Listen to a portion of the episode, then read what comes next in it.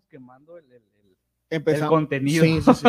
Es que tenemos ratito platicando antes de, de empezar y, y- y empezamos a, a- Tratamos de evitar hacer eso para que lo mejor salga siempre. Pero ya estamos, estamos, estamos, completamente en vivo. Bienvenidos, bienvenidas todos. ¡Bravo! Y aprovechando que ¡Uh! somos varios, arrancamos el episodio Con energía. 17, episodio 17 de la temporada 2 de Tenemos que hablar. Hoy tenemos un invitadazo, Gil, tenemos un gran tema que está bien interesante, que mucha gente, eh, pues tenemos dudas al respecto, lo hemos estado escuchando un montón y hoy eh, esperamos irnos, como siempre, con más de lo que sabíamos antes. Sí, es un tema mm, que está en trending, por ahí le, le decimos en redes sociales, está de moda el tema de las criptomonedas y pues tenemos un, un experto en este, en este tema, toda una autoridad en el tema. Ahorita lo vamos a presentar, nuestro invitado que ya lo están viendo aquí a Lo cuadro. están viendo aquí con nosotros. Nos acompaña el profesor, el economista Epifanio Mamagua. También le enviamos un saludo a Norberto Hernán, que está hoy en backstage, Ahí pero nos atrás, acompañará más adelante del otro lado en nuestro programa. Seguramente lo invitaremos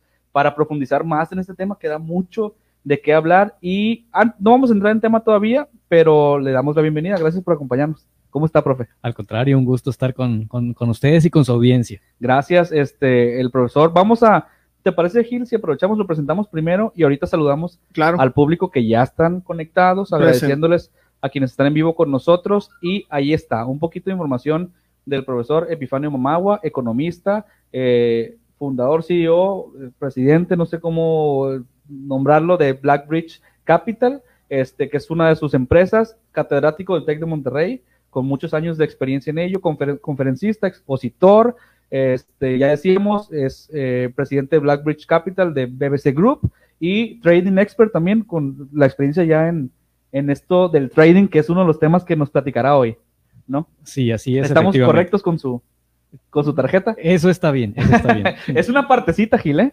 Es una Sí. parte porque tiene mucha, mucha experiencia. Además, eh, hago el, el comercial, el profesor Mamago me dio clases, una, una clase este, eh, en la universidad, a la que yo debo confesar que a lo mejor no asistía mucho, como a todas mis clases en, la, en algún periodo de la carrera, no por eh, mal estudiante, sino porque andaba ocupado y en, y en friega y Eh, eh, trabajando en y- cosas más importantes No, que no la más escuela. pero, pues, Claro, en eso ¿no? andaba, en eso andaba. Y pues bueno, bienvenido. Andabas bien metido en la política, No, repartiendo no. volantes y eso. No, no, estaba, estaba trabajando en venta automotriz. Vamos a saludar, antes de empezar con el tema, y le comentábamos, tenemos una audiencia en vivo que siempre participa con nosotros y vamos a mandar saludos a quienes ya están conectados. Por acá, Gil, si quieres te pongo en pantalla. Ah, Marisol, hola. Saludos. Dice Lluvia Gabriel, a quien también le agradecemos, nuestra jefa de contenido. Hola, ¿compro o no compro bitcoins? Dice, ya empezó a- a- ahorita, ahorita le vamos a responder. va- Vamos, vamos por partes. Norma, Norma América nos dice por acá, buenas tardes, saludos hasta la Ciudad de México, Nairobi, Valenzuela, que también van a empezar a escuchar más de ella, que está acá con nosotros también, saludos. Bienvenida. Nubia Ortega, gracias por acompañarnos. Está Naudia Ayola. Que Naudi- Facebook no le avisó, dice. ¿Quién? ¿Facebook no le avisó? Sí, dice. que Naudia Ayola desde Panamá. No, no, si yo hago siempre este chiste. Panamá no, no el negocio, no la panadería. Panamá el país. Allá está. Es que tenemos, tenemos seguidores asiduos de Panamá, de Nueva York, de España, de Argentina. Ciudad de México, Ciudad de México, Monterrey. Estamos por ahí por todos lados. Felina Yam Yam, saludos. Mago Ibarra de los consentidos de- desde Monterrey, saludos y compartido. Y bueno, ahí están los saludos. Ayúdenos a compartir este contenido. Ya saben, siempre se los pedimos. Es gratis. Denle like, comenten y compartan para que más gente escuche sobre este tema. Les va a interesar muchísimo. Y ahora sí, este, para no hacer esperar más a, a nuestro invitado que nos va a compartir mucha información, Gil, ¿qué te parece si entramos en materia y vamos a poner el tema aquí en la pantalla, nada más para que no se nos olvide de qué hablamos hoy. Ya, ya dijimos. Sí, pues ahorita al final, porque ya extendimos mucho la, La presentación. La entrada. Bitcoin, criptomonedas y qué tiene que ver con la economía mundial. Este, primero, pues arranquemos con la pregunta inicial que poníamos ahí en el, en el flyer. ¿Qué es, el, ¿Qué es un Bitcoin? La Bitcoin, el Bitcoin. ¿Qué son las criptomonedas? In- Iniciamos, si nos puede ayudar a definir qué son. Bueno, el, el Bitcoin es un, es un algoritmo hecho con una tecnología llamada blockchain, una tecnología de, de bloques, en- es un tema informático. Es, es la tecnología, según varios autores, entre ellos Yuval Noah Harari, les recomiendo a ustedes, al público en general, este, es la tecnología del futuro y ya del presente. Es una tecnología que viene a irrumpir todas las áreas de, nuestra vida.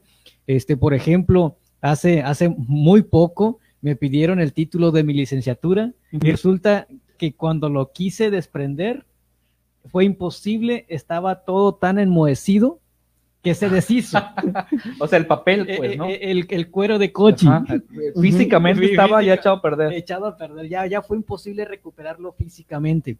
La tecnología blockchain te permite, en el caso de mi título, este, solamente hubiera necesitado meterme a una página y saber que Epifanio Mamagua, a, dónde se había titulado, en qué periodo, eh, este, quiénes fueron sus compañeros. La tecnología blockchain te permite hacer toda, toda este, la, la, cadena hacia atrás y además es imposible de falsificar. Como hoy sí se pueden falsificar documentos. títulos y muchos documentos. Ahí lleva una huella digital eh, que es única. Podríamos decir que es una huella digital, efectivamente. O sea, eh, eh, y, la tecnología o lo que hace posible que exista el Bitcoin, que es una de las monedas, criptomonedas, es el blockchain. Y el blockchain, de, o sea, cómo, quién lo, quién lo programa, cómo, o sea, esta tecnología, cómo nace. Ya nos mencionaba ahorita a un precursor o un iniciador, pero ¿cómo es que funciona? Sí, e, este, esta tecnología está a la mano y al alcance de todo el mundo. Está, este, solamente tienes que, teclear, este, por ejemplo, la, tecnología en blockchain más utilizada es la de Ethereum, de la red de Ethereum. Entonces, a través de ella podrías hacer contratos inteligentes. Este, eso es muy usual ahora en, en términos de negocio, sobre todo a larga distancia. Este, hoy puedes vender, seguramente ya lo conoce también nuestra audiencia, hoy podrías vender un cuadro, una canción, este, registrarla en esta cadena de bloques y venderla de manera parcial o total. Eh, eh, entonces, el mercado, el mercado es el que te dicta los precios, pero resulta que ahora que en, vez de ir físicamente a, una, a una venta, este, hoy lo puedes hacer a través de Internet. Entonces, esta tecnología te permite resolver muchas cosas que antes, pues obviamente no tenías. Estos que dice de la, de la, de, los cuadros, de la música, del arte, son los ahora ya famosos NFTs que se están empezando a vender también, a intercambiar y a comprar a un, a un valor y, venderlos conforme aumenta o baja de precio en, en criptos, ¿no? Entonces, Así es. Eh, Gil, empieza como a abrirse un nuevo ah, espectro en, en el tema de la economía, pero ahora digital, pues, ¿no? Yo, yo cada vez le entiendo, cuando siento que, cuando siento que, cuando siento que le entiendo, que le empiezo a entender, me doy cuenta que eh, le entiendo menos, porque, o sea, me vendes una canción, me vendes una canción o me vendes un cuadro o me vendes una, una pieza de arte digital que es reproducible, o sea, yo puedo sacarle una copia y dársela a Ulises, pero yo soy, yo sigo siendo dueño, pero también él es dueño y no pagó, pues. O sea, se puede, mm, dice, no, se puede falsificar, pero sí se puede duplicar, ¿no? Sí se puede duplicar efectivamente, pero ahí lo importante es que, que todo el mundo sabe quién es el dueño. Este, tú del original. Del original, del original. Entonces, este, solamente habrá un cuadro que lo, tú vas a ser el propietario, podrás, tú lo podrás tener resguardado en algún otro lugar, pero todo el mundo sabe que tú eres el dueño. Entonces, si alguien más quiere ser el propietario, pues tiene que venir contigo a comprar. O sea, creo que una forma de verlo, y aquí nos metimos ya en, en, los NFTs, que son, la conversación se da así porque es la tecnología blockchain, que es la que, en la que existe el Bitcoin y otras muchas criptomonedas, pero yo la forma también de medio entender lo que estamos como estudiándolo y por eso se nos hacía muy interesante el tema hoy, ¿no? Porque mucha gente está empezando a hablar más de ello cada vez y esto quiere decir que no se va a detener, que va a seguir creciendo. Y yo la una forma como de medio entenderlo era con lo del arte, porque también por ahí vi unos videos que decías como, solo existe una Mona Lisa. Y, o sea, y hay muchas litografías, ¿no? Y hay muchas copias, y yo puedo tener una copia digital y puedo tener 20. Yo tuve, yo tuve en, en, cuando era niño en mi casa había una Mona Lisa. Ya ves, o sea, y no era la Mona Lisa. Yo, pues, yo supongo, yo espero que no, porque acabó muy mal esa pintura. Entonces, ahí es un ejemplo creo muy fácil de comprender. Le puse bigotes. Todos tienen una, eh, una copia impresa, pero la original está en su museo y es única. Entonces, esta es como, así va a ser ahora, pero en digital. Yo tengo la pieza original y tú puedes tener una copia, pero la original la tengo yo. Tienes la propiedad. La propiedad de la, de la ruta. Es como, digital. como, como los derechos de explotación de la misma, ¿incluye eso? título sería. Ujú. Y, y Efectivamente. todo lo que se haga con esa eh, es será ganancia del dueño. Pero ahora volviendo al, al Bitcoin, ¿no? Ajá, para, para de ahí claro. partir y luego hablar de otras más que hay y, y- y por qué debe interesarnos o no saber de esto o meternos en esto. Entonces, la tecnología detrás de ello es blockchain. Este programa no va a alcanzar, obviamente, para, para desmenuzar cómo, cómo funciona perfectamente, pero eh, en sí en sí el Bitcoin, ¿qué es? Es una moneda, pero digital, cuánto vale, cómo la vendo, cómo la compro, o sea, ¿qué ¿Quién, lo- quién la regula? Es- eh, Son las preguntas es- normales, sí. Sí, y, y luego mucha gente dice, oye, pero ¿quién la respalda? Y si no está respaldada por nadie, entonces ¿cómo le puedo tener confianza? Este, esto es algo fundamental en términos de, de política monetaria, porque antes, y estoy hablando antes de los 70 Ujú. las monedas y, en- y al, y al final solamente fue el dólar la que estaba respaldada por oro, Por oro. en particular por oro, antes fueron por otro tipo de metales. Bueno, este, y- pero solamente hasta el 71 el, el- y este, de manera formal el, el dólar estuvo respaldado por oro. Entonces tú podías ir a intercambiar tu pedazo de papel, que era un billete de cierta denominación, por el equivalente en su peso, en, en oro. Llega un momento que la emisión monetaria fue mucho más amplia de, la, de las reservas que había en Estados Unidos de oro y a partir de entonces ninguna moneda en el mundo está respaldada. Entonces, ¿cuál es el respaldo de cualquier moneda? La confianza. Por eso son monedas fiat. Eh, ¿Y, y cuáles son las características de una moneda para luego llegar al tema de Bitcoin? ¿Por qué sí es una moneda también? Las monedas tienen algunas características. Uno, que representan valor. Un dólar, el peso y el Bitcoin representan valor. Entonces, tú puedes este, también guardarlas, es un medio de depósito, y las tres, este, el dólar, el peso y el, y el Bitcoin, tú los puedes guardar. Ok. Cumplen esa regla. Cumplen esa regla. Luego ahí tiene una ventaja el Bitcoin, que en el largo plazo el Bitcoin se revalúa. Ok. Sin embargo, el, el dólar y el peso se devalúan, sobre todo el peso, pero el dólar también. Ujú.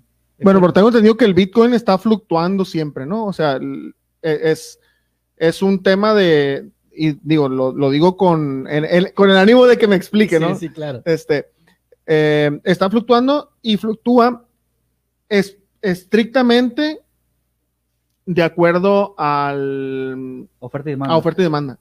Es, eh, ¿Me equivoco? No, eh, efectivamente, todo es así. En el mercado, todo eh, su precio está con relación a la oferta y a la demanda.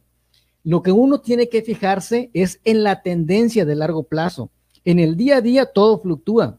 Y hace unos momentos tú decías con dolor de tu corazón, es que acabo de perder el 40% de, de la Sí, compra que el hice en porcentaje para no revelar la cifra Sí, que no, tiene no, no, no, no, no, ¿eh? por favor, no no vayan a decir, porque es mucho dinero Sí, que invertí pero el 40% efectivamente el hace unos 40. poquitos días Fue- invirtió y ahorita hay un- una caída en, la- en las criptomonedas y dice Gil, ah, ya perdí el 40%, entonces eh, es parte de lo que de las fluctuaciones que él comentaba. Sí, ahora no, no solamente es en el tema de las criptomonedas, ¿eh? en el mercado en general ha habido una caída, sus razones son más profundas. Ahorita estamos platicando en particular del Bitcoin, este, si hay alguien que la regule, pues la regula el mercado, así como a todo lo demás. El dólar está regulado por el precio de mercado, el, el valor del peso está regulado por el precio de mercado, por la oferta y la demanda. Si se demanda más, su precio aumenta.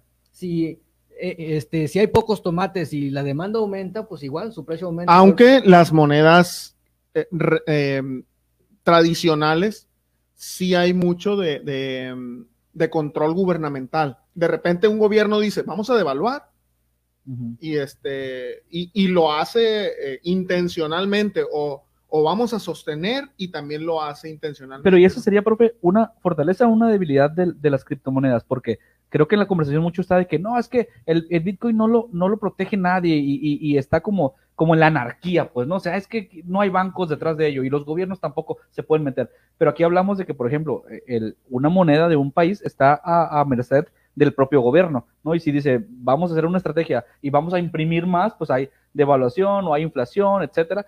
Y acá el, el, Bitcoin de alguna manera se salva de eso, ¿no? Porque no hay, no están estos entes regulándola.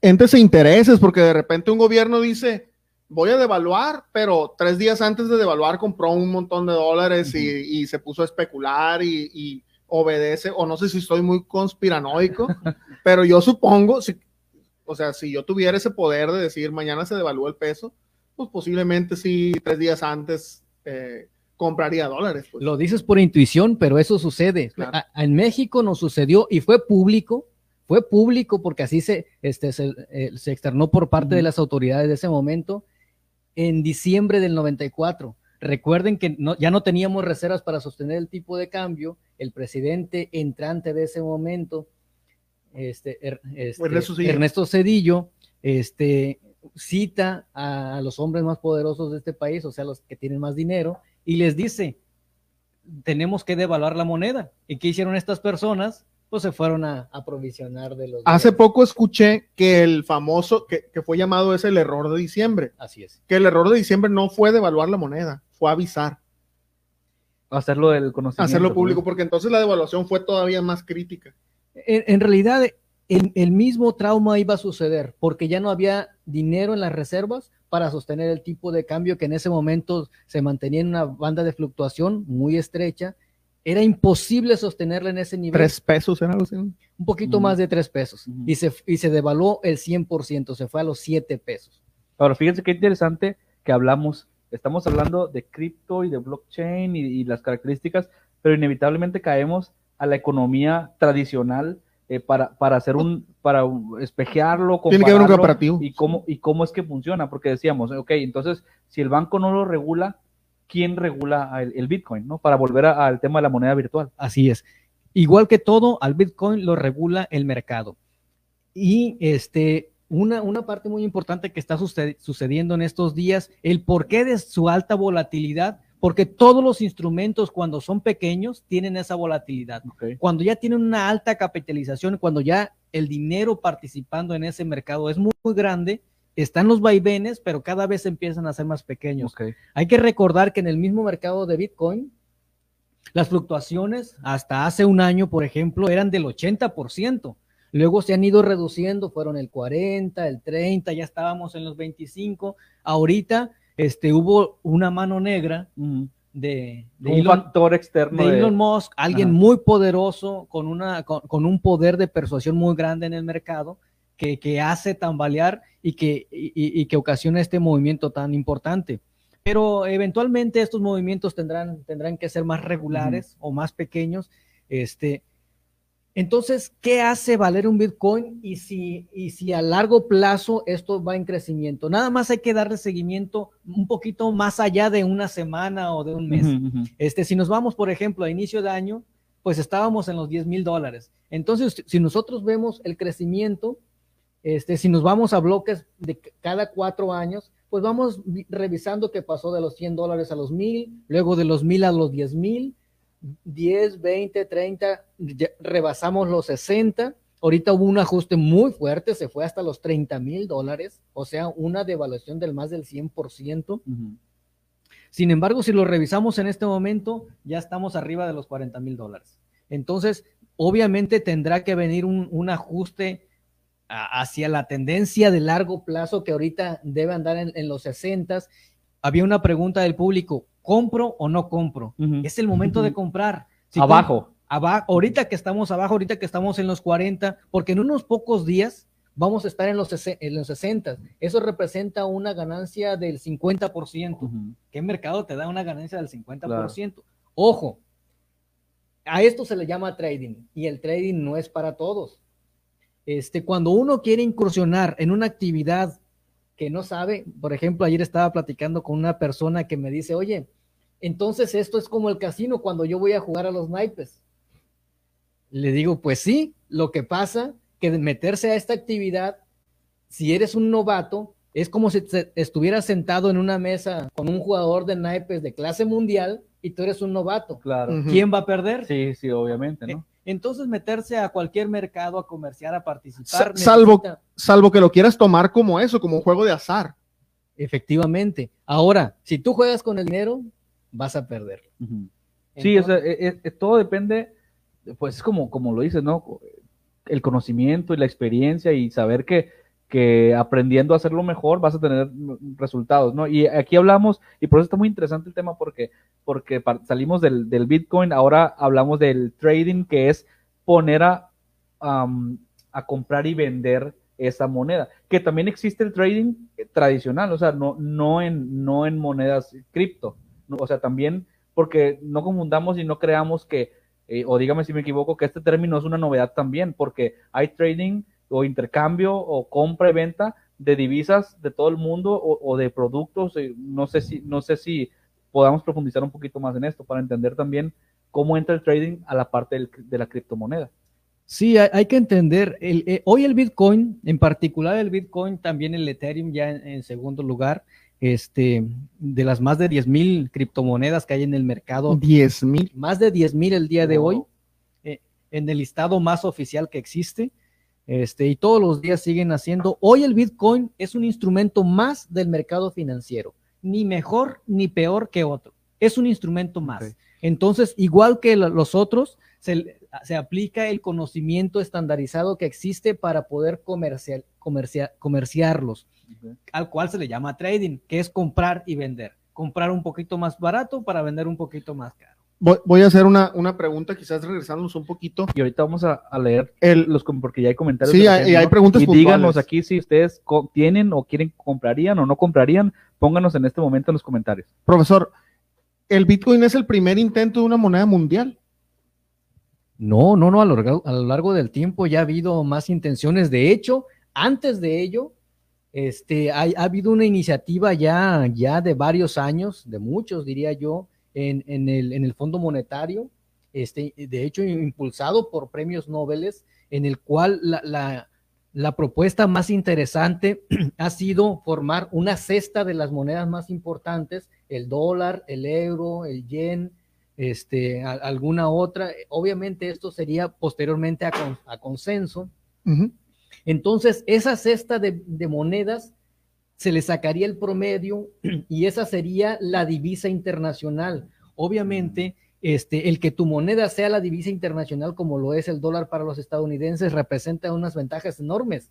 Si tú tienes deudas, te imprimes moneda y la puedes y puedes pagar tu deuda necesitas fomentar tu economía, pues imprimes moneda y se la puedes regalar a tus ciudadanos. Hoy Estados Unidos está haciendo eso, está imprimiendo unas enormes cantidades de dinero, por ejemplo, la última de, que fue de 1.9 trillones de dólares, el cual está sirviendo para que a cada estadounidense mayor de edad le está llegando un cheque a su casa. Como una renta universal. Como una renta. No es una renta universal porque ahorita es solamente un paliativo para la crisis. Ok. Este, eventualmente podrían hacerlo. Este, ya, ya, ya, si es buena idea o no, ya ha habido es otro tema. Ha habido propuestas aquí, nos remontamos a, campañas políticas del ciclo pasado, donde hubo por ahí un par de propuestas de no, no, fue Anaya, Anaya lo, propuso. no, no, sé y no fue el primero. No, no sé qué tan amplio haya sido Anaya, por cierto, yo acabo de terminar un texto este, que se publicaría en un libro en donde yo hice la maestría como, como su su 35 aniversario y este es un tema que me ha apasionado los últimos meses, la renta universal. No, no habíamos platicado de eso. Este, es, un buen tema, es un buen tema para. Hay que compartir ese artículo. hoy les puedo decir que en el país no llega a 10 personas las que realmente han profundizado acerca de qué es renta universal. ¿Se puede dar? ¿Se puede dar en un país rico o en un país pobre como el nuestro? ¿Hay recursos suficientes? ¿A quién se lo tienes que dar? A todos los ciudadanos desde que nacen o a partir de qué edad, cuánta cantidad, cada cuánto tiempo. Ese es, que implica un montón de cosas. ¿no? Es de que ah, con su acta de nacimiento. A ver, quieren que, quieren que, a ver, a, nuestro, a nuestra audiencia, quieren que platiquemos de ese tema. a mí me parece bastante interesante. ¿eh? Ahora, ese es sumamente o sea, en, en, en, un, en, una ocasión, en otra nueva ocasión.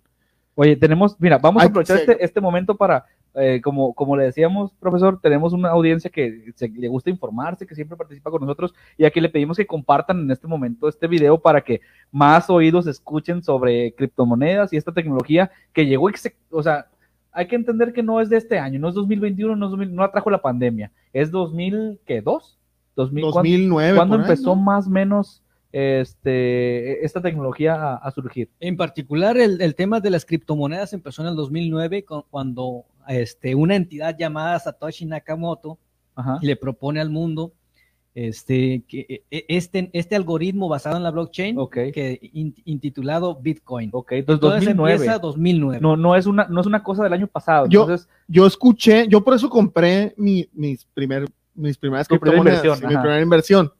Este, porque yo escuché que en 2009 con 10 mil bitcoins te comprabas una, una pizza. Sí. Entonces yo dije, a ver, compro ahorita una o, o poquito de Ay, una. Bitcoin. No, no, no, no, una Bitcoin, no, una criptomoneda y me espero 20 años a que, a que A que valga lo que vale ahorita un Bitcoin, Sí, pues. Es, es una de las form- formas de, de apostarle, ¿no? Pero bueno, decía, vamos a, vamos a leer algunos comentarios que ya nos están poniendo por aquí la gente. Dice, por ejemplo, Nu- Nubia Ortega, eh, que nos está viendo en vivo, dice, sí, la verdad, no voy entendiendo, no voy entendiendo. Ahí tenemos los comentarios en pantalla, profe, por si los quiere ver también. Eh, por acá poníamos un comentario que nos hacía, las monedas representan valor, pero no están respaldadas por ningún metal, sino que están respaldadas por la confianza, que es lo que nos decía el profe hace un Hay, hay momento. preguntas ya, ¿eh? Dice por acá Mago Ibarra, nos dice, ¿es más riesgo tener Bitcoin por ser más eh, volátiles? Entonces tenemos que ser nuestros propios corredores para saber en qué invertir y cuándo retirarnos. O sea, nos dice que si es más riesgo tener el Bitcoin como tal por ser volátil, como decíamos, o por fluctuar. Y dice, entonces tenemos que ser nuestros propios corredores, o sea, aprender de trading para saber qué invertir y cuándo retirarnos. ¿no? Son dos cosas diferentes. Este, la, la moneda se usa para eso, para comprar, para, para ir al Oxxo y comprarte un refresco. Ujú. Este, aquí viene una discusión más profunda. Unos como, como Norberto creen que, que en el largo plazo el Bitcoin en particular y tal vez otras van a servir para ir al Oxxo a comprar. Yo creo que en el largo plazo el Bitcoin, incluso de, este, en contra de opiniones mm, tan importantes como las de Warren Buffett, este, e- él cree que es un invento que no tiene ningún respaldo y que en el largo plazo o, o tal vez en el corto plazo va a fenecer. Yo creo que el Bitcoin es como, es, es el símil del oro, pero es un símil electrónico. Ok. Entonces, en el largo plazo sería un depósito de valor para cubrirte contra el riesgo cuando en periodos de crisis, en periodos de alta inflación. Para eso va a servir el Bitcoin en mi perspectiva. Ok, O sea, lo asemeja al, digamos que fue el primer, como, no el primero, pues, pero en algún momento se encontró el oro como un mineral de gran valor, brillo- brilloso y escondido y salió y se empezó a usar para respaldar las monedas. Es como el equivalente del presente. O sea, la primera o fuerte que nació fue el Bitcoin. Entonces cree que va a respaldar el futuro de la economía más adelante. Bueno, Ulises, el, el oro primero sí sirvió como medio de pago para los ¿no? intercambios, Sí, sí, para, para de- ir a de- comprarte este, un kilo de arroz. No, y antes que el oro era la sal. Por, Sí, por eso le llamaban salario. Sí, al- y, y otros mecanismos. ¿no? y otros mecanismos. Sin embargo, así como el oro y los otros mecanismos, la sal, este, el onix o cualquier otro instrumento, este, no, no es fácil pagar. Este, ¿cómo, cuán- ¿Cuánto oro va a representar una vaca o, Ajá, o- o- o 10 pesos de, Claro. de arroz? y habría que fraccionarlo. Sí, y, sí. o sea, Entonces no, no, es, no es fácil su uso. Por eso eh, el- la moneda fiat es, ha sido tan importante. Las criptomonedas, a lo mejor alguna puede llegar a cumplir esa función, alguna que, que sea muy eficiente en el medio de pago Mm. y que su costo en- en tra- de transacción sea muy bajo, porque el Bitcoin creo que no, que no cumple con esas características, al menos hoy. Tal vez en el largo plazo sí, hoy no. al menos en la manera en que se utiliza para hacer las transacciones, hoy por hoy no es tan económico ni tan sencillo. No hay que hacerlo hoy por hoy a través de una cartera virtual y pasarlo, convertirlo a tu moneda primero para poderlo gastar. Y son pocos los comercios, si no me equivoco, o las in- instituciones a las que les puedes pagar directamente, transferirle en la criptomoneda. Entonces, es- estamos, diría, en un periodo de, de aprendizaje, de, de- de recibirlo, de popularización, yo siento. sí. popularizarlo, de concebirlo. Estamos en esa etapa, Así es. ¿sí?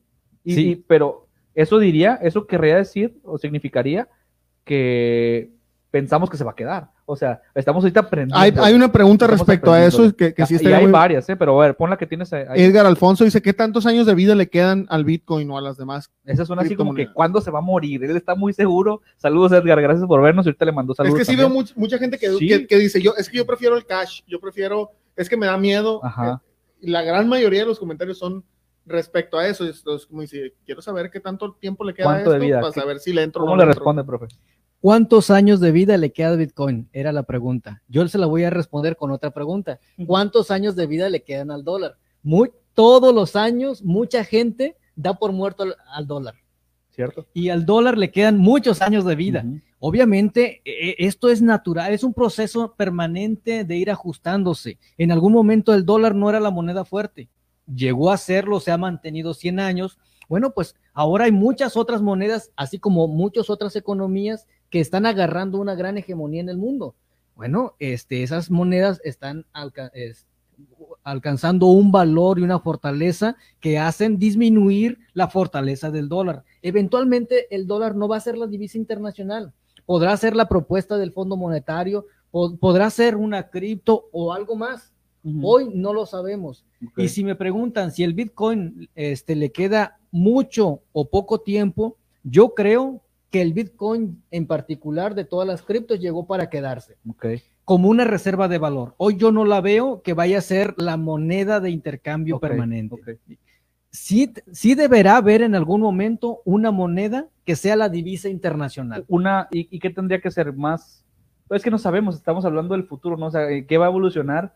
Algo más eh, fácil de cambiar, algo, o, o- o a lo mejor Algo más caro. Lo, lo que sí creo yo es no lo vamos a ver convertido al, al físico, porque sería como contra la corriente que tiene, ¿no? Es decir, nunca veremos el Bitcoin transformado al papel. Ya, ahora pagamos con Bitcoins físicos, pues no, Lo cual- sería lo- un contrasentido. Lo ¿no? cual es curioso porque si uno busca Bitcoin en Google, aparecen un montón de moneditas. Porque tiene una simbología, ¿no? Tiene, tiene- se le puso un símbolo sí. para poderlos identificar como una marca cada. Así A cada- es cada uno de básicamente ellos, ¿no? eso, una marca. Sí, dice aquí, dice aquí este Oliver Fragoso, Fragoso que nos comenta. Olvir, olvir. Sí. Fra- Fragoso, ¿cómo saber cuándo comprar moneda digital? ¿Cuándo comprar? Pues cuando está Cuando barato. está barata, ¿verdad? Eso es una regla. O sea, lo que sea, lo que sea, cómpralo cuando está barato. Cuando esté a la baja. Lo que sea. O sea, Así si es. compras café, que es algo de lo que se vende y compra mucho, si compras vehículos, cómpralo barato. O Entonces, sea, ahorita es significa momento. que ahorita es momento. Ahorita es buen momento de... pásame mi teléfono, por favor, ¿Qué tiene tu teléfono? para comprar. Ah, no. Ahorita no, saliendo del programa compras. Y sí, tenemos, tenemos, aquí ya otro comentario interesante, dice Naudi, perdón, ¿cuánto cuesta un Bitcoin? Ahorita está... Ah, ahorita le digo, ahorita le digo. Yo mi teléfono también lo estamos usando de cámara, pero estaba como en Cu- 808 mil pesos. Bit, Eh, bueno, en dólares que es 822 mil pesos. 40 mil 822 mil pesos ahorita. Cu- 41.300 Ok. dólares. una moneda. Lo que pasa es que Lluvia se pregunta, ¿cuánto cuesta un Bitcoin? Porque a lo mejor No ha escuchado, leído No menos necesitas comprar uno, ¿eh? del concepto, ¿no? Pero son fracciones, son fracciones. Justo por eso hoy Por eso te el, el valor de un, bueno, vamos a, a dar unos pasos atrás, ¿no? Sí, Porque claro. nosotros nos dejamos ir y como a Gil y a mí nos gusta el tema, pero en nuestro podcast queremos... Entonces, bueno, una moneda, va- vamos a volver al concepto, una moneda, una como tal, ya dijimos, cuesta 41 mil dólares en este minuto Así es. porque segundo a segundo, minuto a minuto está cambiando. Eh, pero ¿qué pasa? Entonces dice la gente, pues ¿cómo voy a comprar un Bitcoin? Pues obvio, o sea, ni que fuera eh, un Coppel, ¿no? O sea, nada, aquí en Culiacán, saludos a la familia Coppel. Este, pero ¿cómo compro entonces Bitcoin? O sea, no me alcanza. ¿Quién puede comprar Bitcoin? ¿Cómo funciona eso? Cualquiera Para que que, Lluvia no se enoje y entienda cómo puede comprar.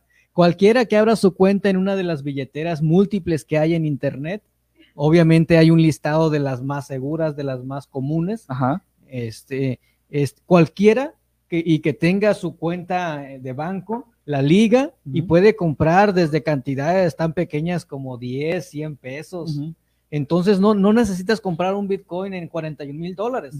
Dependiendo de este, qué quieres hacer, a lo mejor quieres hacer una primera, quieres eh, saber cómo funciona esto, pues cómprate 20 pesos. Como le hizo Yo me compré 100, Gil, ¿no? 100 Eh, pesos. Compró 100 pesos y ya tiene punto cero cero cero cero cero cero cero cero dieciocho compré Ethereum. tiene una Ethereum, tiene una fraccioncita, pues, ¿no? Así Entonces compras fracciones, o sea, como al no hacer Porque yo de burro compré cuando estaba subiendo Ethereum, en lugar de comprar la cuando que estaba, abajo. Sí, o sea, para entenderlo a lo mejor de, alguna otra manera es como, pues hay un billete de 100 dólares, pero hay un billete de 50, pero hay un billete de 20, hay un billete de 10, hay, hay monedas de cuarto de dólar, hay 5 centavos, o sea, así, son, frac son frac es divisible, es divisible, y al ser digital no hay limitante en la división, o sea, puedes comprar cualquier fracción equivalente en tu moneda. ¿no? En, tu, en la que tengas. Así es, este, quisiera responder una vieja pregunta de Gil, este, o sea, si me compro cierta cantidad hoy y me espero 20 años, decía Gil, uh -huh. es posible. Son muchos 20 años, que, pero bueno. Si hoy me guardo el equivalente a una hamburguesa, o sea, en 20 años me puedo comprar 20 mil hamburguesas.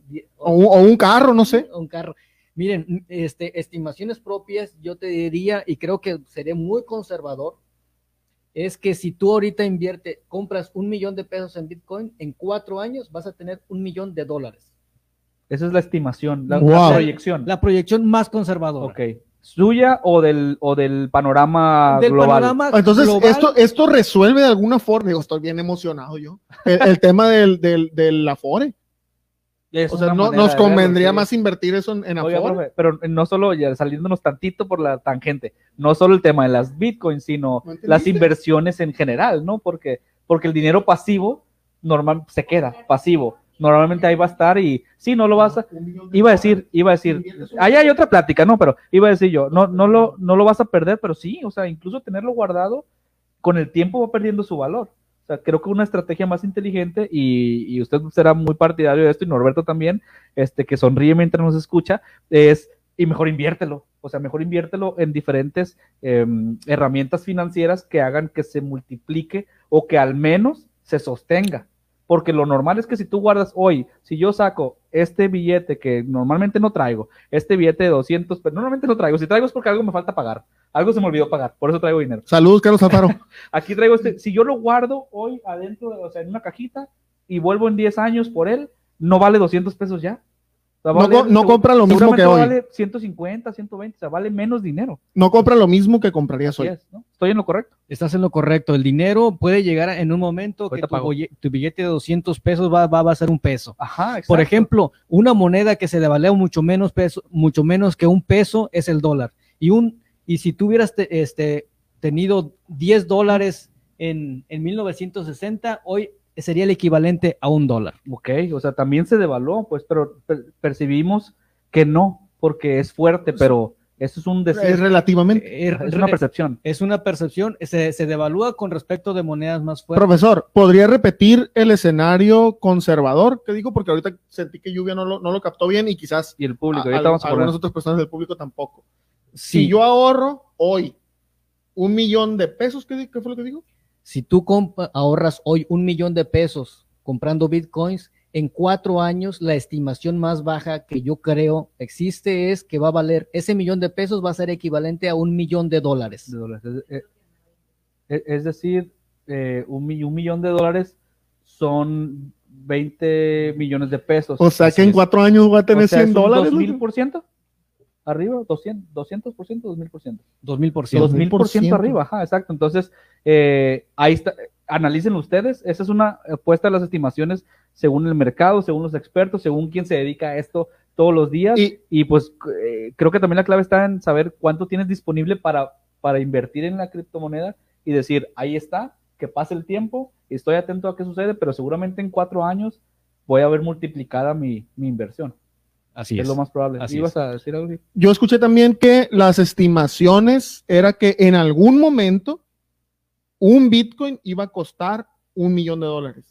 Que, el, que, que ese era como el, el la, la, proyección. No, no supe en qué año o, o a los cuántos años, uh -huh. pero que ese era, creo, creo que lo dijo un, un, invitado que tuvimos aquí. De este... es que es lo mismo, uh -huh. porque un Bitcoin hoy cuesta un millón de pesos. Ah, pues sí. Así. O sea, hoy cuesta 40, casi los 50, va a volver a los 50 mil dólares más o menos. Va a subir fácil. Es, sí. Que es un millón de pesos. Entonces, no es una locura pensar que en unos años siga, siga creciendo la. Y ahora, entonces, profe, ¿por qué? Está muy bueno este comentario. Porque dice, el tiempo que lleva este en vivo, el Bitcoin ya subió mil dólares. Es súper atinado. Saludos a Daniel Manzanares. O sea, en este tiempo de 40 minutos que ya llevamos en la plática, que se han ido súper rápido, ya fluctuó y creció de valor mil dólares el Bitcoin. ¿Estás en todo, Daniel? Eh? En este ratito. Entonces, le iba a decir yo, Entonces, eh, profesor, ¿por qué no está todo el mundo comprando Bitcoin? ¿Por qué? ¿A qué se lo atribuye o qué, qué hay con esto? ¿Por qué? Eh, ¿Es el miedo? ¿Es el desconocimiento? ¿Por qué, ¿Por qué no estamos comprando todos Bitcoin?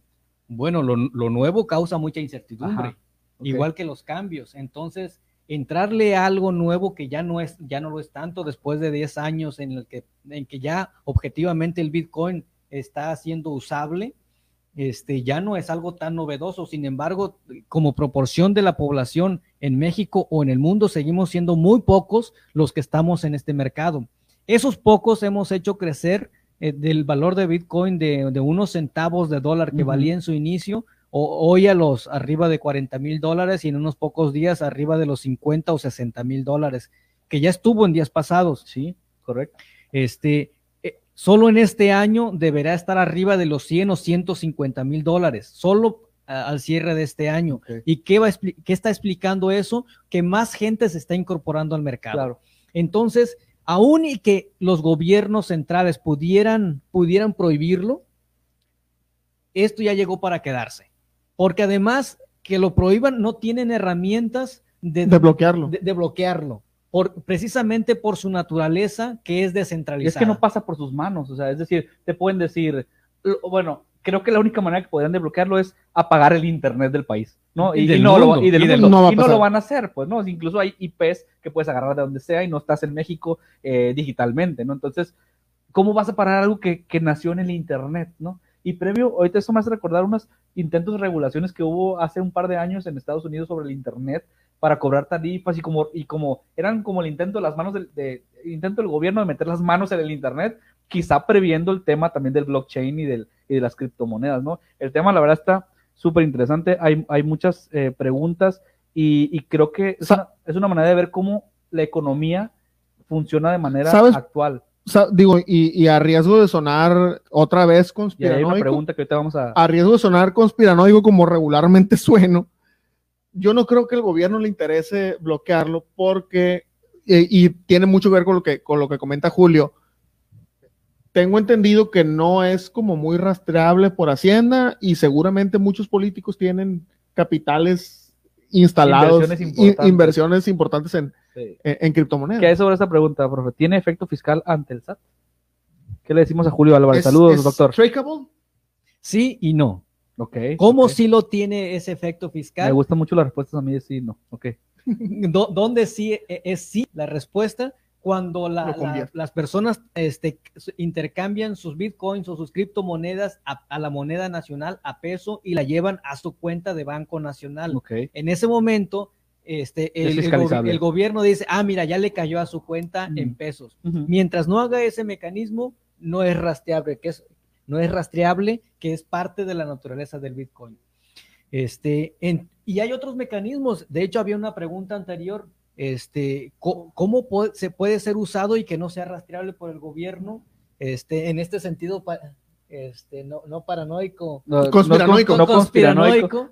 Este, hoy, hoy mismo ya hay muchas tarjetas que te proveen diversos proveedores en el mundo, en el cual tú traes tu tarjeta Mastercard, Visa, Visa. este, y, y dentro tú traes bitcoins y tú vas a la tienda y pagas una Coca-Cola, ya le hicimos publicidad. Sí, es, es el, patrocinador el, oficial de Gil, ajá, amante de la Coca-Cola y del Bitcoin ahora. Sí, entonces, y, y, y ahí en el Oxxo te, te, van a cobrar la Coca-Cola, pero ni cuenta se dieron que tú lo que realmente traías en tu tarjeta Era Bitcoin. eran Bitcoins. Okay. Entonces, lo que hizo el algoritmo es este, transfirió los bitcoins correspondientes a los pesos que tú tenías que pagar en ese momento. En el comercio como a como ellos cobran. Entonces, ¿cuáles son las ventajas o desventajas para el gobierno? Que el gobierno ahora ya no te va a poder cobrar sobre tu, la cantidad de riqueza que tú tengas o, o tu nivel de ingresos que tú tengas en bitcoins. Va a cobrar cuando pases la tarjeta en el OXXO y se cobren los pesos, entonces te va a cobrar el IVA, que uh -huh. es la forma más eficiente de cobrar los impuestos. Eh, que, que, que yo creo que entonces el gobierno se va a mover a lo que debería, para mi gusto, ser la forma de cobrar impuestos, que es cuando se consume. Es la, la mejor forma de hacerlo. Sí. Con la transacción sí. propiamente. Dice aquí, Dinora, saludos. Este, ¿Puede el Bitcoin ser ilegal en nuestro país? Ya comentábamos un poquito de esto hace rato, pero pues ilegal, pues cómo, ¿no? O sea, bueno, el, los gobiernos nacionales, este, algunos ya lo han hecho, pueden decir, hoy en nuestro país es ilegal que tengas Bitcoin. Okay. Pues No. sí, ¿y cómo me lo vas a impedir? ¿Cómo? Ajá, apagando No, el internet. no, no hay forma de manera. No, no, no, pero el tema es, si es ilegal, es delito, y si es delito, si te, si te reviso el teléfono y tienes este, criptomonedas, te puedo fincar responsabilidad y meterte a la cárcel. Creo que para allá va la pregunta. Pero tienes garantías individuales que el gobierno no, no debería meterse a tu teléfono. En- entonces, esta sí es, no es una discusión fácil. Ujú.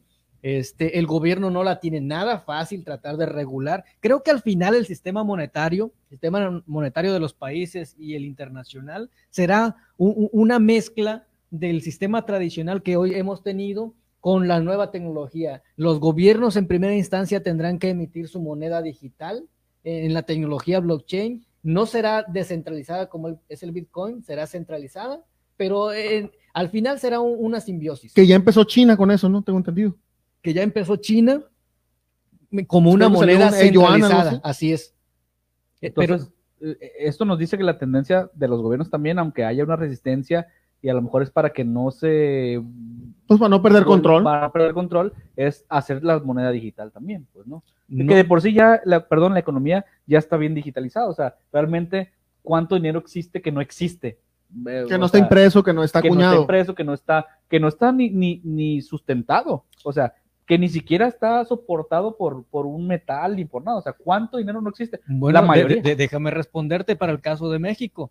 ¿Cuán- ¿Cuánto dinero hay circulando entre billetes y monedas entre todos los mexicanos? Equivale a 10 mil millones de dólares. Son la, la- la masa monetaria son alrededor de 200 mil millones de pesos, equivalente a, a 10 mil millones de dólares. ¿Y cuánto representan nuestras exportaciones e importaciones? Que son compras y ventas digitales, Mm. porque los gringos no vienen a comprarnos No. con un tambache de De dólares. Un costal de dólares. Así es, nos hacen una transferencia y eso equivale a 800 mil millones de dólares. O sea, la cantidad de dinero que estamos manejando entre ¿no? todos Sí, es ridículo. e- es, ridículo Sí. comparado con lo, con lo que se mueve en el mercado financiero, que es lo que nosotros hacemos en Blackbridge. Totalmente. Ahí, ahí, ahí dice Julio Álvarez que ya está, está, está así a nadita de, Ah, que- de- de comprar. Que además, No, vamos va- a recomendarle va- que vaya. va, a ser invitado próximamente también. Vamos a recomendarle que además se acerque, ahorita hacemos el gol al final, que se acerque a Blackbridge sí, cuando invierta para que le vaya con expertos, ¿no? Pero dice, ¿existen estas tarjetas de débito en México para comprar en cualquier establecimiento con tu criptomoneda? O sea, él ya quiere una, pues, ¿no? ¿Existen aquí? Y perdón, Gil, préstame tu cargador, tu, tu, tu poder de tu laptop, porque se me va a apagar. Nada más desenchúfalo tantito. Ah, pero se te apaga, Se me va a ¿verdad? apagar a mí, No, sí. bueno, perdón. La pregunta de Julio, ¿existen tarjetas? Eh, Existen esas tarjetas. Ha- han existido muchas ofertas a lo largo de los últimos años. Hoy mismo la, la- la última que acabo de ver publicada es la de Crypto. Así es, así se llama la aplicación. Crypto.com. Tú puedes bajar la aplicación. Es más, la, la más grande del mundo que es este, Binance.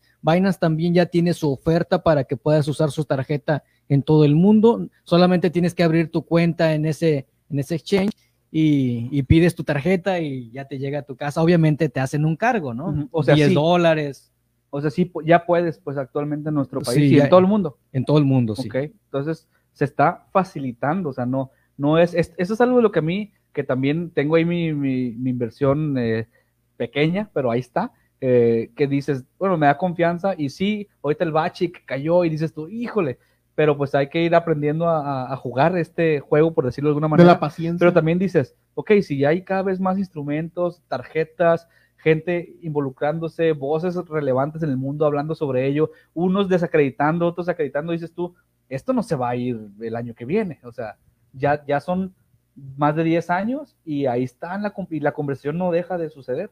Eso de alguna manera pensaría yo que da confianza, ¿no?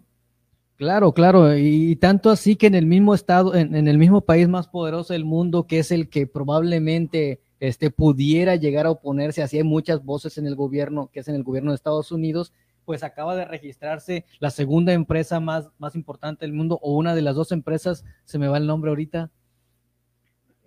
Que se registró No, en... eh, en- que, se, que se registró en bolsa, que es una exchange, Coinbase. Y en Coinbase en Estados Unidos ya, ya tienes la oportunidad de tener tu tarjeta con cripto y tú vas a, al- a cualquier súper Ajá. allá y, o cual- a, Target. a Target y haces tu compra. Ok, ok.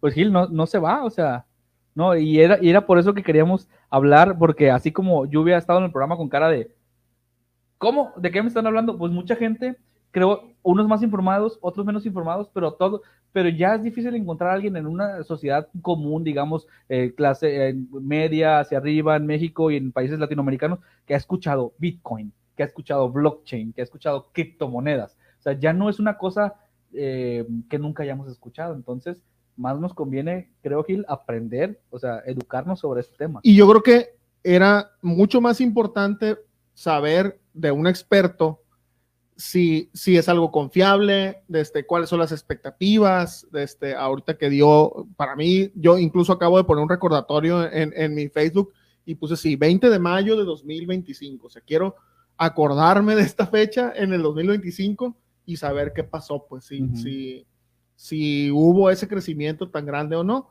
Este, y y quedarnos con esto que con el tema de históricamente, que si cuando se creó, que si, este, que si quién, quién lo hizo, que si cómo es que existe, sino es algo que ya existe, tenemos que entender que es un instrumento financiero que ya existe y que es una oportunidad de invertir y es una oportunidad que no, que, creo que sí, sí hizo el, el, el, hincapié, no es tampoco que sea infalible, es un instrumento más para invertir este, y es un instrumento que está muy al alcance, o sea, súper, yo súper fácil, no le pregunté absolutamente a nadie, nomás tú me dijiste. Abriste Bitso, ¿no? Sí, me dijiste baja Bitso y, y, ahí me y hice y me transferí del banco. ¿Bitso es, es, latinoamericana, es mexicana? Es mexicana. ¿Y es una de Latinoamérica, es la más importante? O es la más importante de América Latina. Este, e, e, es muy fuerte. De hecho, en México, para, para poder comprar cripto de manera oficial y formal, es Bitso. Es con Bitso. Dice Julio Álvarez, el doctor, este, le enviamos un fuerte saludo y abrazo, buen amigo de Tenemos que hablar. Eh, yo le entro. O sea, él está con duditas y ahorita vamos a, le, decía, hacer el gol bien con Blackbridge para que se acerque la gente que tiene inquietud, eh, porque, porque esta parte eh, es, me gusta, voy a rescatar lo que decía Gil ahorita. Creo que el tema de hoy queríamos tocarlo no, no de forma como histórica, como que, como, obviamente hablamos cuando empezó, pero muy breve, si se dieron cuenta, o sea, no es como que, ¿cuándo inició y quién lo creó? Porque eso, eso, perdón, pues en Google, ¿dónde inició? O sea, cualquiera podemos en la computadora. Lo que queríamos hoy con, el profesor Mamagua era platicar como la conversación real, pues, ¿no? O sea, si compro, no, cómo es, para qué, o sea, cómo es que hago el trading, si me conviene o no, si cuánto va a valer en el futuro, o sea, que si estos son palabrerías nomás, o sea, porque, porque bajo, porque Esa es la conversación que vale la pena. Sí, o sea, es momento de asustarme porque eh, bajó. Y ya nos dijo ahorita, no, pues comprar, es como, es entenderlo en el plano terrenal, o sea, es como cualquier otra cosa. Si ahorita los monitos de Playmobil están baratos, cómpralos porque a lo mejor en el futuro van a valer más. Y, como los Funkos, ¿no? Los Funkos siempre cuando salen están baratos.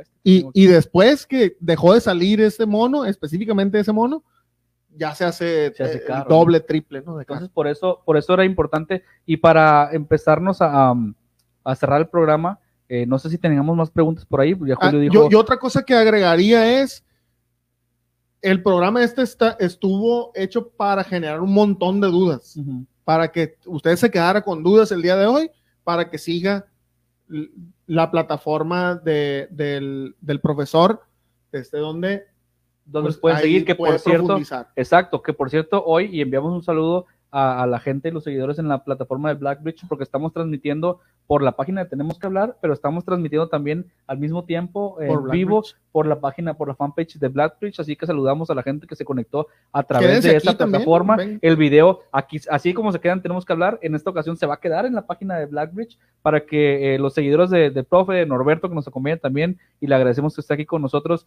de repente con los, ay, se me va ese dato, y ahí nos está echando el dato desde atrás, desde el backstage, este para que vean esta información y la, y la consulten en cualquier momento. Entonces, decía yo, em, poniendo su tarjeta de nuevo para que veamos ahí el loguito de Blackbridge. ¿Qué es Blackbridge Capital? Este, ¿Quién se debe acercar?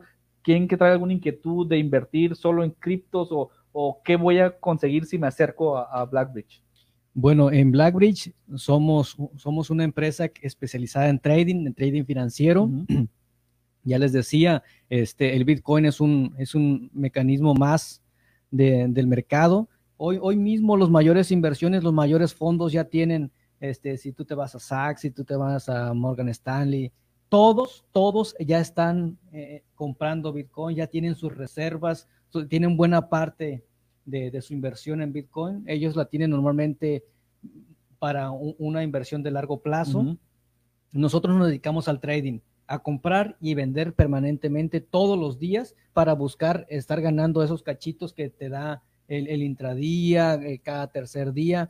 Este, a veces, por ejemplo, ahorita estuvo la caída, en, tu caso, del 40%.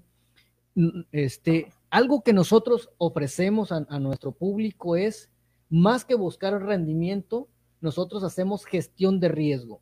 Nuestra promesa es que no vamos a perder más del 2%. O sea, nosotros ponemos nuestro stop loss este, en el 2%. Es que si que si rebasa la caída del 2%, automáticamente nos saca del mercado y volveríamos a comprar abajo nuevamente en el 40%. En el 40%. Así que cuando recupere ese 40, nosotros ganamos esa parte. Que si la, la recupera una semana, en un mes, e, esa fue la ganancia que obtuvimos. Pero más que ofrecerle a nuestros clientes eh, ese rendimiento, nosotros ofrecemos a diferencia de lo que normalmente hay en el mercado, es no voy a perder tu dinero. Pues qué, interesante y hay que recalcarlo. Por eso la importancia, como lo decimos en cada tema, ¿no? Ya sea un tema de, emocional, nos han visitado muchos psicólogos y diferentes eh, personalidades y cada uno experto en su tema, por eso es acercarte, ¿no? Acercarte a quien sabe, quien lo ha estudiado, porque esto es de practicarlo, estudiarlo, leer, informarse. Y está muy interesante lo que, lo que comenta que hace Blackbridge. Es decir, si el mercado empieza a caer estrepitosamente, yo tengo, no sé, 100 pesos para simplificarlo, el ejemplo, cuando ya estoy en 98, ya perdí dos pesos eh, y se, por de alguna manera se marca una tendencia a la caída, me protege, el top loss es el máximo de pérdida. Es el máximo me, Me, detiene ahí y salva mi recurso. entonces cuando está abajo, vuelve a comprar y entonces cuando sube, gané. Y lo máximo que perdí fueron esos dos pesos. O sea, yo lo quiero resaltar aquí, recalcar la importancia de alguien que sabe eh, en este mundo también, pues, ¿no? Así como un médico sabe cuándo quitar y dónde cortar, la gente en, esta economía nueva y la, gente que está estudiando sabe cuándo sacar el dinero, cuándo meterlo y cuándo comprar algo y cuándo no. O sea, y eso hacen en, Blackbridge. Eso hacemos en Blackbridge. Este, este, son muchos años ya, ya de estar participando en este mercado. Este, obviamente eh, esto se aprende a través del tiempo, a través de la experiencia, a través de estudiar mucho. En el mercado uno se encuentra muchísima gente cuando nosotros empezábamos, este, cuando en particular yo empezaba en esto, veía en internet, en YouTube, que un montonal de gente se publicita diciendo que es el mejor trader del mundo, que hace las mayores ganancias.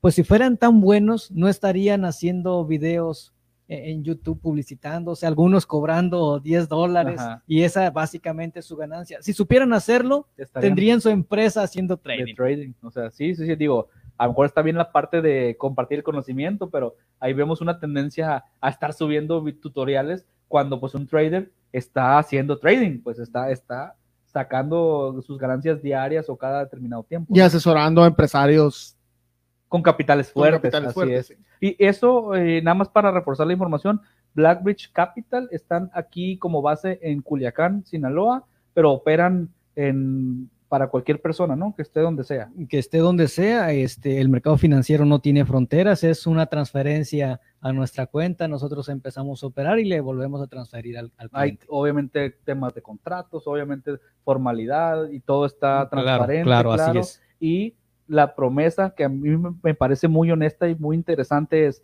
no voy a, no, no me comprometo a duplicar, triplicar ni que ganes un montón. No me comprometo. Puede suceder en el camino. Puede suceder. el compromiso es administrar el riesgo. O sea, cuidar tu recurso para que no pierdas este, más del 2% y de ahí lo que ganes, pues vaya la redundancia, es ganancia, ¿no? Así es. Y es que a través del tiempo yo he visto una y otra vez que las empresas quiebran por, por ofrecer un rendimiento sobre todo rendimientos fijos mensuales y sobre todo cuando son altos, la gente tiene que correr de esas empresas porque es insostenible en el largo plazo ofrecerle a tu cliente un rendimiento fijo mensual y alto. el, mercado, e, es más, fíjense en el banco, cuánto rendimiento les da al año.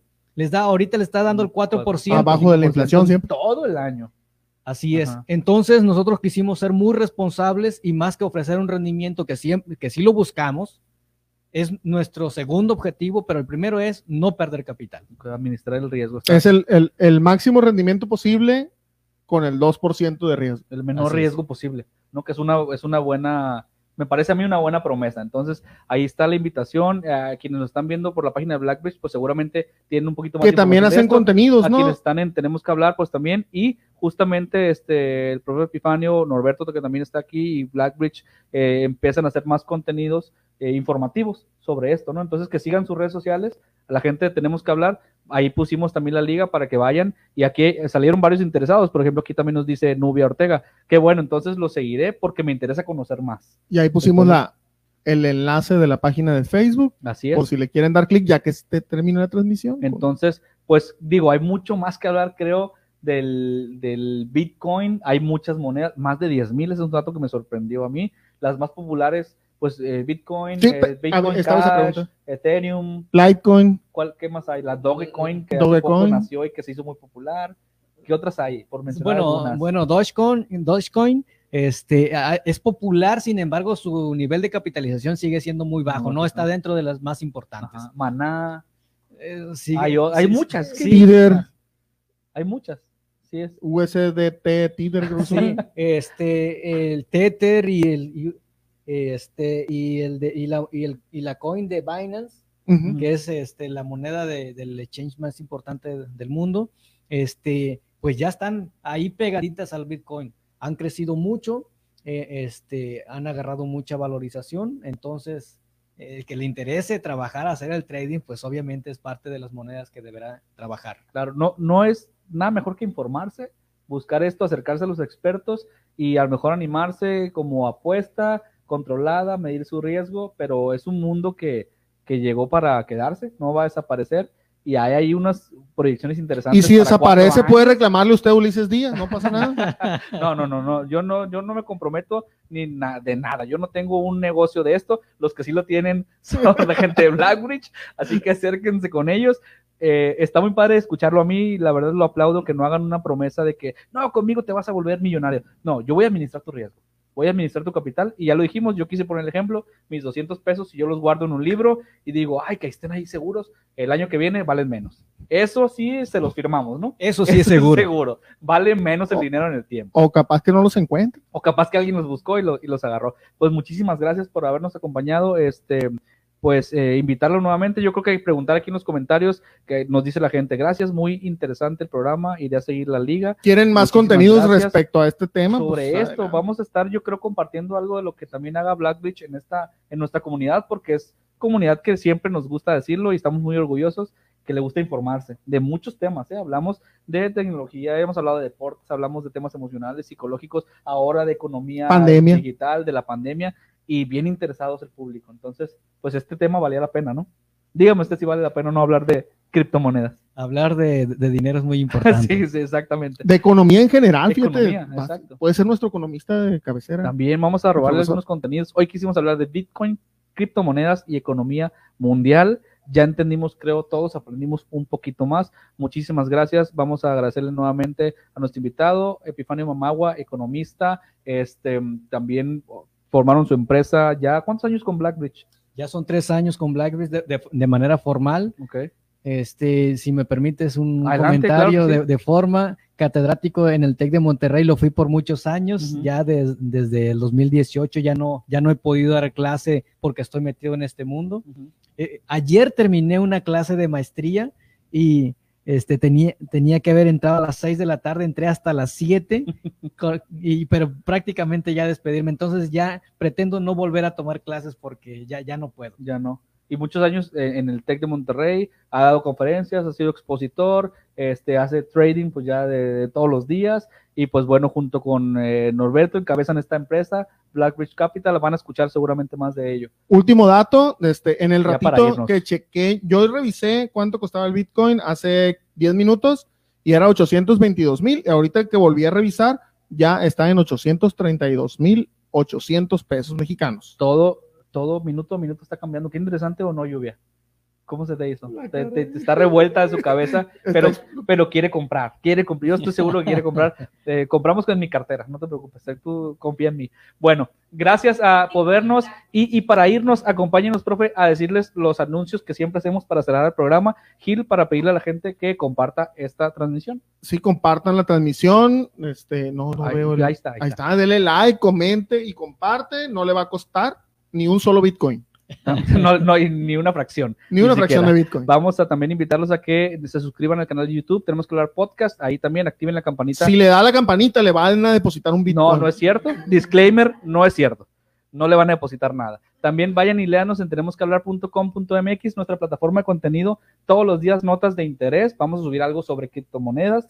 De cada sí. tema estamos, estamos poniendo contenido ahí, así que vayan y sigan la página. Este, y también invitarlos a que escuchen. Hay quienes les gusta el formato de podcast en audio. Entonces, toda la temporada 1 del, de este podcast lo encuentran en Spotify. Pueden ir a escucharlo y próximamente todos los episodios de la temporada 2. Nos hemos tardado porque queremos hacer unos toques finales para que quede bien el audio. Así que ahí está la invitación. Y pues bueno, con esto, Gil, también decirles que en Instagram estamos. En En Instagram. Instagram, Síganos. Hubo unas historias bien padres ahora de. Vayan y síganos ahí en Instagram, subimos cachitos de cada programa. Y ahora sí, ya. Ese programa se llama Tenemos que hablar, hablamos un montón, profe. Usted nos disculpará. Gracias por habernos acompañado. Nos vamos y Tenemos que hablar aquí porque en la casa no nos dejan. tenemos una cita en vivo el próximo jueves. El miércoles la Musiteca con Lluvia Gabriel, que estrenó programa. Muchas felicidades. Mañana habladores. Mañana habladores, donde hablamos de política también, ¿por qué no? Porque también como la economía es un tema del que hay que hablar, de la política, porque mientras más sepamos, mejor vamos a votar y tomar decisiones. Así que habladores todos los viernes a las 8 de la noche. Yo le cambiaría el nombre a ese programa. a- a- Hagamos coraje. Sí, también, también. Está activada la campanita y compartido. Muchísimas gracias, Norma. Muchas gracias. Bueno, ahora sí, nos vamos. Gracias y gracias, Bye. profe, por acompañarnos. Hasta la próxima. Bye. Adiós.